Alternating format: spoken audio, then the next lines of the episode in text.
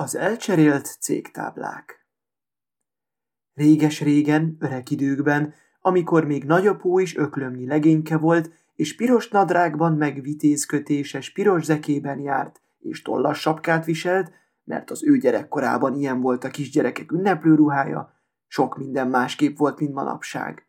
Sokszor pompázott ünnepi díszben az utca, olyan díszben, amilyet ma már sehol se látni, mert elvitte az idő, divatját múlta de nagyapó jól emlékszik rá, és olyan jó hallgatni, amikor mesél róla.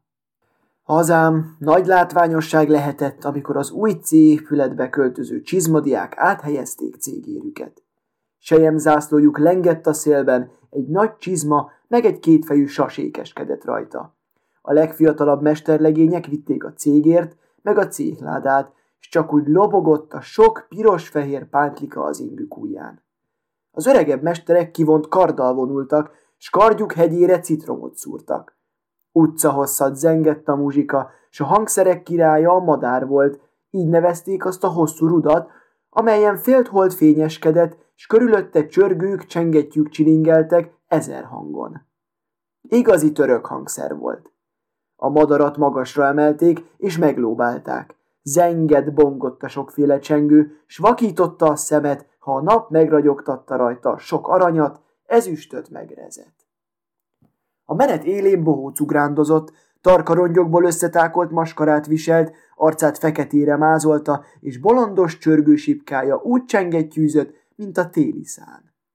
Ostort pattingatott, s néha az emberek közé csördített vele, de ostora nem csípett meg senkit.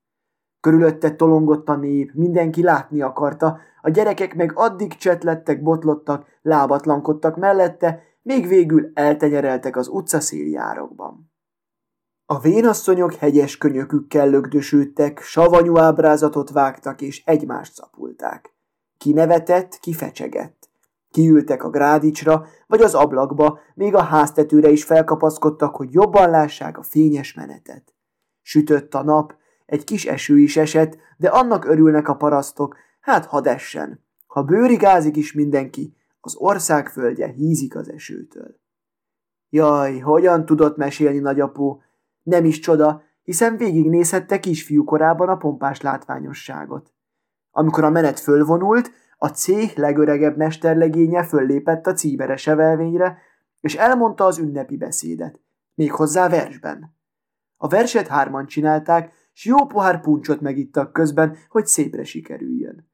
A tömeg megéjjenezte a verses beszédet, és még jobban a bohócot, amikor felszögdelt az emelvényre és torszképet vágott. Nagyszerűen játszotta a bolondot, a méz sört kicsi pálinkás pohárkákból itta, aztán a poharakat a nép közé haigálta, és az emberek nagy ügyesen elkapták a levegőben. Nagyapónak is jutott, egy kőmíves legény kapta el, és nekiadta de nagy mulatság volt. Aztán a virágokkal körülfont cégért fölfüggesztették a cégtestület új épületének homlokára.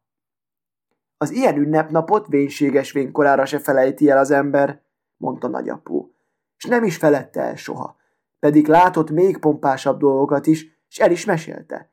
A legmulatságosabb eset az volt, amikor a nagyvárosban a szélvihar össze-vissza cserélgette a cégtáblákat. Kicsi gyerek volt nagyapó, amikor szülei először vitték a nagyvárosba, az ország fővárosába.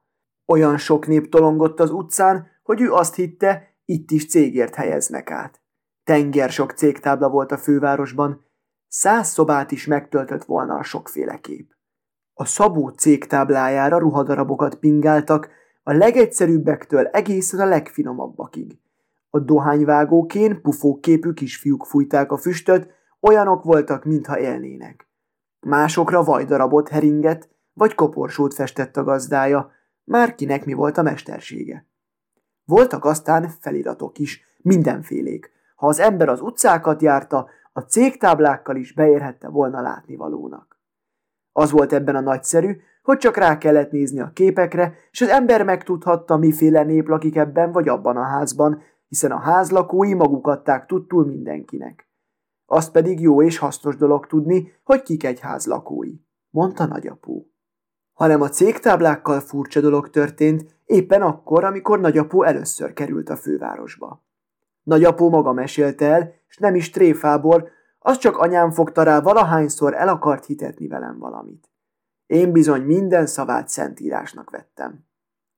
Az első éjjel, amit a városban töltött, írtózatos erejű fergetek tombolt, olyan, hogy még újságban sem lehetett akármikor olvasni hasonlóról. Ember emlékezet óta nem dühöngött ilyen szél. Zsindejek röpködtek a levegőben, deszkapalánkok törtek ki egy targonca magától nekiramodott, csak hogy az életét mentse. Süvített, zúgott, üvöltött a szél, nekirontott mindennek. A csatorna vize fölcsapott a bástyára, s még magasabbra kívánkozott. A förgeteg végigdulta a várost, ledöntötte a kéményeket, némelyik büszke templomtorony úgy meggörnyedt, hogy azóta sem egyenesedett ki. Az öreg tűzoltó parancsnoktól, aki mindig utolsónak sietett a fecskendővel oda, ahol tűz ütött ki, megrigyelte a vadszél kicsiny őrbódéját, kifordította a sarkaiból és végig görgette az utcán.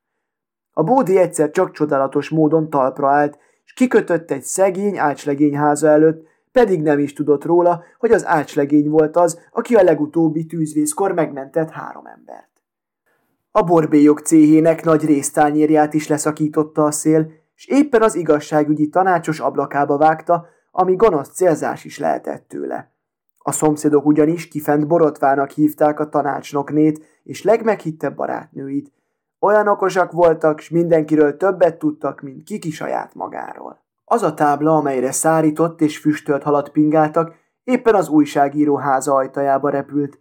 Ugyancsak rossz téfa volt a széltől, de hát nem gondolt rá, hogy az újságíróval nem tanácsos tréfát űzni, mert a lapjában félelmetes bosszút tud állni. A szélkakast a szemközti háztetőre röpítette a förgeteg, és az úgy áltott, mint a teste töltött rossz indulat, mondták a szomszédok. A kádármester hordóját a női piperebolt ajtaja fölé akasztotta a furfangos szél. A vendéglős étlapja, amely vaskeretben függött az ajtón, a színház kapuján talált új szállást, amit bizony addig kevesen nyitogattak. Jaj, de nagyszerű előadást hirdetett! Tormaleves töltött káposzta. Erre bezzek tódult a nép a színházba. Rettenetes éjszaka volt. Képzeljétek csak el, reggelre a város valamennyi cégtáblája helyet cserélt, méghozzá itt-ott olyan furfangosan, hogy nagyapu el sem mondta nekünk, csak magában nevetgélt jó ízűen, bár lehet, hogy azért mégis hozzátett egy keveset. Az emberek, kivált a szegény idegenek, ugyancsak megjárták, ha a cégtáblák meg feliratok után akartak megtalálni valamit. Akik tudós öregurak gyűlésére igyekeztek, hogy valami fontos dolgot megtárgyaljanak, azok egy lármás iskolában kötöttek ki, ahol a vásod gyerekek az asztalokon meg a padokon ugráltak. Mások a templomot meg a színházat cserélték össze az ördöngős táblák miatt, ami igen borzasztó. Manapság már nem tombolnak ilyen szélviharok, amilyet nagyapó látott, igaz, ő is csak öklömnyi legényke korában. Mi, meg lehet, nem is látunk soha hasonlót, talán majd az unokáink. Mondjuk majd meg nekik, hogy maradjanak szépen otthon, ha a szélvihar összecseréli a cégtáblákat.